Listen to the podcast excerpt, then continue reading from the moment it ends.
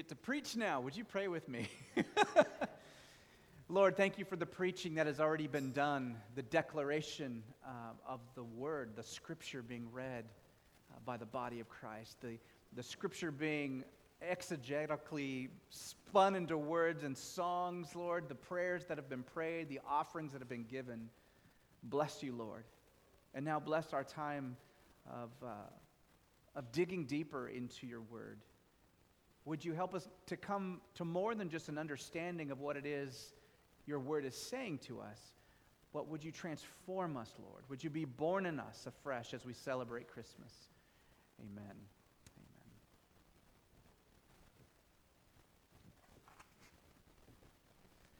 Christmas Sunday. We are still in the season of Christmas, even though it's a little let down after Christmas Day.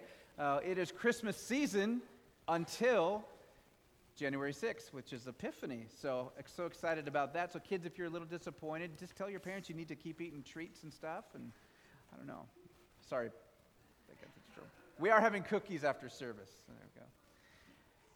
On the way to this, this day, we've been marching through the season of Advent, which leads up to Christmas, and we've been looking at the reasons Jesus was born. Why did God become flesh and dwell among us in the first place? And over the weeks, we've looked at four things.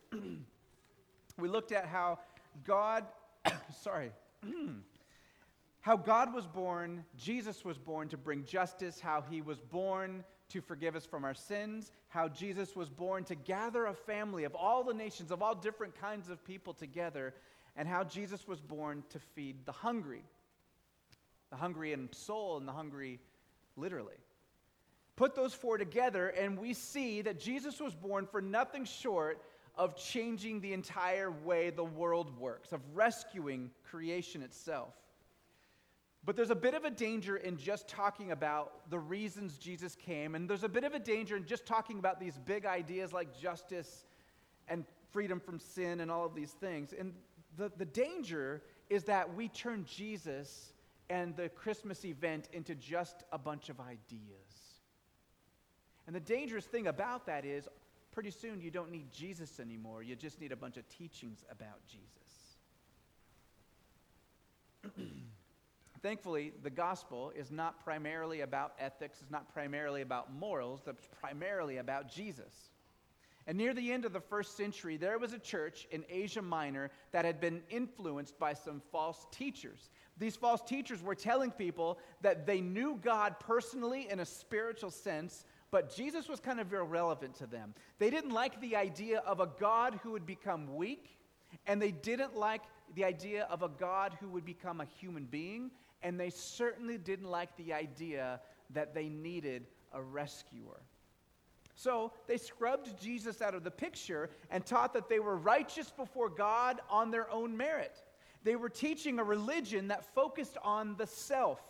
An interior, if you feel good, it must be doing, you must be doing well. It's just me and God. Forget the rest of the world kind of religion. They picked the wrong church to mess with, however, because the bishop of the church of Asia Minor, in which they were messing with, had overseeing it the bishop St. John himself, the apostle one of the 12 disciples, one of Jesus' closest three disciples. And John wrote a series of letters to the church to combat these false teachings, letters that we call now 1st, 2nd, and 3rd John. And it's to 1 John 4, 7 through 12 that we're going to turn this evening. This passage, I believe, reveals the core reason that Jesus was born in the flesh. Would you stand with me as we read this text? Again, 1 John 4, 7 through 12. And kids, if you want a little something extra to do, you could count how many times you hear the word love or loved or loves, any word having to do with love. See how many times it shows up in these 15 verses. Beloved, let us love one another, for love is from God. And everyone who loves is born of God and knows God. The one who does not know God I'm sorry, the one who does not love does not know God, for God is love. By this, the love of God was manifested in us, that God sent his only begotten Son into the world so that we might live through him. In this love, not that we loved God, but that He loved us and sent His Son to be the propitiation for our sins. Beloved, if God so loved us, we ought to love one another. No one has ever seen God at any time. If we love one another, God abides in us, and His love is perfected in us. By this we know that we abide in Him, and He in us, because He has given us His Spirit. We have seen and testify that the Father has sent the Son to be the Savior of the world. Whoever confesses that Jesus is the Son of God abides in him, and he in God. We have come to know and have believed the love which God has for us. God is love, and the one who abides in love abides in God, and God abides in him. By this, love is perfected in us, so that we may have confidence in the day of judgment, because as he is, so also are we in this world. There is no fear in love, but perfect love casts out fear, because fear involves punishment. And the one who fears is not perfected in love. We love because he first loved us. If someone says, I love God, and hates his brother or sister, he's a liar. And the one who loves, or, or, the one who does not love his brother or sister whom he has sent, cannot love God, whom he has not even seen. And this commandment we have from him that the one who loves God should love his brother and sister as well. The word of the Lord. Lots of love, right? 28, 38, 29. I did make a mistake there when I read that sentence again, so it actually is 27. Some of you got 29 because you're, you're, right. I would have actually said the word love 20, 29 times. Also, the word beloved has the word agape in it as well. So if you want to get all technical, there's almost like 30 places where love is in these 15 chapters. So what do we think this is about? Oh, you're so smart. Okay. Jesus is born for love. The false teachers in the church that John was writing to were not loving. They were teaching a spiritual selfishness devoid of Jesus, devoid of sacrifice. That's what they didn't like. That's what we all don't like is sacrifice. But John is having none of it. The false teachers said they knew God without Jesus, but John says the one who does not love does not know God because God is love. Two clarifications. Stella, did you just hear what I said? I said, God is love. Couple clarifications here. First, the negative. John does not say, love is God. The Bible does not say, love is God. There is nowhere in the Bible where it says, love is God. And for that, I am thankful. Because if love were God, we would have a huge philosophical problem on our hands. God, in theory, would be defined by how we define love. And what is love? Well, if we allowed our culture to define love, for example, would it be something out of a pop song? Talk about loving my baby, right? What, what, what would love look like if our culture defined it? Would it just be a warm, fuzzy feeling or an erotic feeling? In our culture, love is such an overused term, we use it to sell cars. Love, what makes a Subaru a Subaru, right? What if we were to get outside of our culture and take a historical survey of all cultures in all time on the concept of love? How would God be defined then? And what if we were to rely, rely just on our own personal insights as to what love is? Even in a room of this relative small size, we would have a tremendous variance of ideas about what love is. If we get the order reversed and say that love is God, then we're giving an incredible, and I mean not credible, amount of power to that definition. We, in fact, whatever we think love is, we are putting that definition on God. And that's kind of a dangerous thing to do.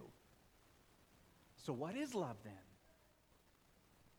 See, my point is that love doesn't define God, God defines love. And love is made known to us in a person in history on Christmas. It's made known to us on the Christmas event as God sent his only Son into the world that we might live through him. Love is an action. Love is an action of God rescuing us, giving us eternal life, through the sending of Jesus. Love is God initiated. Not that we loved God, but that He loved us and sent His Son to be a fancy word alert propitiation for our sins. In other words, God defines love by covering our sins, taking them away through His birth and through His death on the cross. He pays our sin debt and gives us new life. It's okay to say amen. All kids say amen. That's important stuff. Propitiation. Woo! Jesus was born for love. And maybe this will help us get our minds around what John is saying. John also wrote an account of Jesus' life. It's called the Gospel of John. And um, Lucy and Ryan actually read that passage that I'm referring to here. In the first chapter, uh, he writes No one has seen God at any time. The only begotten God who is in the bosom of the Father, he has explained him. Jesus is the explanation of God. Literally, he exegetes God. Jesus reveals who God is. Jesus defines love. No Jesus, no love. No Jesus, no God. So, kids, if you ever wonder what God is like, look in your Bible, read those stories about Jesus. That's exactly what he's like. Now, here's the thing about Jesus He was not born to describe love to you and me or to teach us the definition of love. He was born out of the loving heart of God, out of God's love for you and his love for me, so that we would live and love in the power of God. Listen to the Apostle John. Beloved, if God so loved us, we ought to, uh, we ought to also love one another. This isn't so much if God so loved us, we should love one another, right? It's more like this if God so loved us, as in, if God loved us in this way, we ought to also love one another in this way. And how exactly did God love us? Extravagantly, sacrificially, personally, incarnationally, which means in the meat, in the flesh. God became fleshed, a person. He was actually present with all kinds of different people. He didn't remain at a distance and text us little messages like, I love you, but I'm not actually there with you. He didn't post his views on Facebook or tweet his thoughts of the day. He didn't send money to an organization that would then send people to hang out with you. He was there in the flesh with the people. Now, I've been stressing the fact that Jesus was born as a person in history, that he was actually in Mary's womb, that she actually gave birth to him, that he taught like no one else, that he healed people's diseases and sicknesses, that he raised people from the dead. He died, he forgave sins. But after he rose from the grave and ascended into heaven, and now reigns over us nearly 2,000 years ago, how is he supposed to be manifest with us today? Any, any guesses? Emma? Yep, yeah, he lives forever with God, but he, he also lives through, well, let me let John tell us. Chapter tw- or verse 12. No one has ever seen God at any time. If we love one another, God abides in us, and his love is made complete in us. Jesus was born for love, born to reveal God to us, and born to make you and me in lovers. In the nicest way that we're, you know what I'm saying. We are to be filled with God's love and love other people. We are his expression on earth. Jesus includes you and me in his mission of love. And when we ask, where in the world is God's love today? We ought to be able to point to the church to the people of God. We, those who ab- abide in Christ, ought to be his expression of love. How? Extravagantly, sacrificially, personally, incarnationally, actually present with people. That's how God loves. We love God because he first loved us. John continues if someone says, I love God, but hates his brother or sister, he's a liar. For the one who does not love his brother or sister whom he has seen can't possibly love God who he can't see. He who loves God should love his brother and sister also. Now, I have a question because I'm a regular person. I'm not just a preacher. That's a troubling statement to me sometimes because if you're like me, you don't always feel loving. In fact, a lot of times I don't feel, I feel the opposite of love for a lot of people sometimes. I get frustrated, I get angry. What does this passage have to say to us then who don't always feel like loving? Is John then saying, fake it to make it? Just suck it up and do it?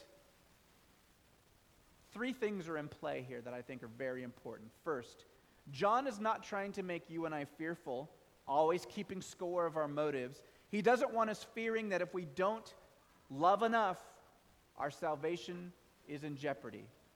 You know who John's writing to is a group of people who were so puffed up and self righteous that they thought they were beyond the need to have to listen to Jesus at all. They thought that they were beyond the need to extend a hand to any other living person because they were so super spiritual. John is simply saying if you know God, you will become more and more and more like God. If you don't love, you don't know God. He wants people to see that Jesus is the key to the good news, to love. So that's the first thing. The second thing is the gospel, the good news. You are not called to love without Jesus. You can't be expected to, and neither can I.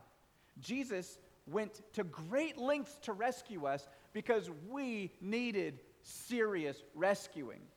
You see, you and I, we're not just like a little bit broken, we're severely screwed up. Some of us are hurt. We are guilty of hurting. We've been damaged. And sometimes our fear, we like it because it makes us feel sharper in certain moments. It gives us an edge. Our anger sometimes can make us feel stronger. Our self righteousness makes us feel superior. Our insecurity and escapism makes us feel safe from taking on too much responsibility. Our substance abuse numbs us. Our pursuit of affirmation feeds the starving sense of inconsequence in the world. Our narcissism makes sure no one will ever forget us. The living God didn't send Jesus because we're pretty close to getting it right or just needed a little sage wisdom and advice. We needed intervention and rescue. Jesus is not calling us to pretend. He's not calling us to just keep working on it in your own strength until you figure it out. You know what he's calling us to is to surrender to confess our need for forgiveness, to admit our desperation for Him, to be forgiven so that then we can forgive. During Advent, I read a wonderful short story called The Guest by a Russian uh, author uh, from the 19th century named Nikolai Leskov. This story is set in a small town in Siberia during Tsarist Russia, and this particular town where the short story is set is a place where political exiles were sent. And so many of the townspeople there were there for nefarious reasons. They you know, were sent there by the government. Some of them were you know, Tsarist Russia. Sometimes they were fine people, but the government just didn't like them. Uh, and some of them had done some horrible things. The main character in the story is named Timofey Osipovich. I'm just going to say Timofey from there on if you don't mind. He was an orphan at a young age, and when his parents died, he went to live with his uncle. At the age of 17, Timofey learned from another source that his parents had been very wealthy and that he would have inherited quite an estate. But what had indeed been happening is his uncle, whom he had lived with, was siphoning money off and left Timothy with nothing. In a fit of rage, 17 year old Timothy took a gun and went to shoot his uncle. And thankfully, he wasn't a very good shot, and he hit his uncle's hand. His uncle was quite all right, besides a minor flesh wound, but this was not worthy of execution, so they sent Timothy to exile in this town in Siberia for the rest of his life. There, Timothy was tormented day and night by anger and resentment at his uncle. Timothy was an intellectual. He was educated in religion and history and philosophy. His best friend was a simple man in the town who was a devout Christian. And often his friend would try and help Timothy see that he needed to be forgiven, but Timothy was too smart and always had an answer. He's one of those guys that knew everything about religion, but didn't have a relationship with the Lord. Now, even though Timothy didn't have a relationship with God, he read his Bible almost every day. He loved to read his Bible in the rose garden outside in the town square. One day he's reading, and he was reading the story of the time Jesus went to the man's house, the rich man's house, and the rich man doesn't even welcome him, doesn't even wash his feet. And Timothy, th- Timothy thought and said to himself, Lord, actually, he said to the Lord, Lord, if you're real, and if you came to my house, I would pull out all the stops, spare no expense. Just then, on a warm summer day, a breeze rustled the roses in which he was sitting, and he thought for sure he'd heard a voice that says, I'm coming. Timothy, this intellectual who knew everything about faith but wasn't very faithful, went home that night and told his wife, I can't get this out of my mind. Tonight, I'm not sitting at the head of the table. We're going to make a place setting for the Lord. And he left the, the, the, table of honor, the seat of honor, and the plate, and everything was set out. And no one came. The next night, no one came, and the next night, no one came. For six months, no one came. Timothy set out this place setting, and no one came. Jesus didn't show up. Just when he's about ready to give up, he hears a voice, I'm coming soon. It was Christmas Eve. And so he knew, Lord, I'm guessing you're going to come on Christmas Day. And so he told his friend, the devout Christian, invited the family over for dinner, had all of this fine linen set up as far as he could afford. He said, I believe Jesus is coming on Christmas Day. And his friend said, Well, wouldn't you think if the Lord's really coming, he'd want more people to get invited that were, you know, the kinds of people he hung out with in the Bible? So Timothy said, You're absolutely right. Let's invite that Estonian guy and the Polish guy, Ukrainian guy. Let's invite even the murderer. We all know he's guilty. Let's invite everybody from the town to dinner. They all packed in, and Timothy is, the food is ready, and he's, he's pacing, and he's pacing, and Jesus is not showing up. And finally, he just says, You know, the food's getting cold. And he said the Lord's Prayer. And as soon as he said amen to eat, noise at the door. And the door burst open. And a blizzard was pouring in. It was snowing outside and an old man was there, crunched with a glow about him. The people were terrified. They huddled into the corner of the room. Timothy rushed over and put his face to the ground, and said, Lord, I am not worthy for you to come under my roof. One of the guests shut the door. Another three guests got candles and lit them. And the glow from the man began to go away as the candles began to light his face. And Timothy realized that the man was his uncle. He took his uncle by the hands and brought him to the place of honor at the seat at the table. And the uncle said, My life is in ruins, my son. For years I have been wandering Siberia looking for you, but on this night I was caught in a blizzard, about ready to give up hope, about ready to just say, It is enough. When I met a man, a stranger, on the way to your house, and he said, Go to that house where the light is on. You can have my plate. You can have my seat at the table. And Tim, uh, the, Timothy's uncle was too weak, too frozen to make it to the house. And so this stranger took his hands and brought him to the front door and vanished.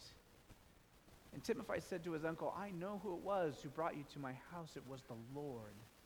And he forgave him and allowed him safe passage to stay with him there at the house for the rest of his life.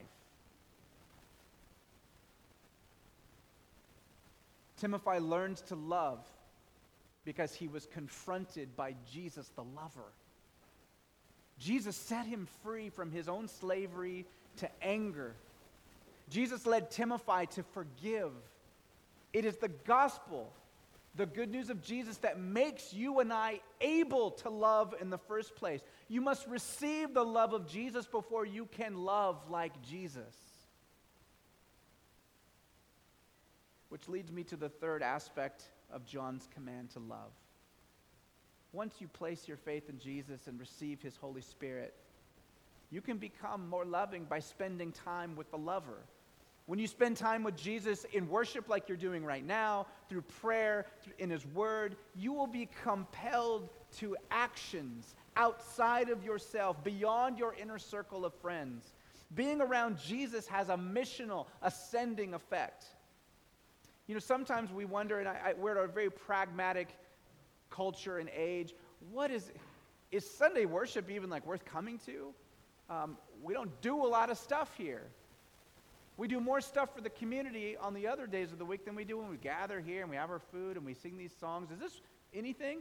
Did you know that there has not been any major missionary movement in the history of the church that has not begun at a prayer gathering or a worship gathering? It is worship where Jesus comes in through the songs and through the scriptures and through the silence and through the prayers and hopefully through the Word of God and definitely through the sacrament. It comes in and He changes us from the inside out. There's not a more important place you could be on a Sunday than at worship. It may not feel like it all the time. Oh, but He's working in us. Being around Jesus forces us out to love. He was born for love, He embodies God's love, and He rescues us with love. If you are longing, longing for more of the God life love in you, I implore you, let's come to Jesus. Lord Jesus, lover of our souls, rescuer, bless you on this Christmas Sunday. We recognize and try and come to grips with the awesome reality that you left heaven. You left a spiritual existence and forever changed your person, your, the way you exist. You became a human. You are embodied now in a resurrection body. Oh, what love! Lord, help us. Help us to surrender, to trust you, to receive your love, to receive your forgiveness, so that we can be filled with your life and be a blessing to this world and to each other.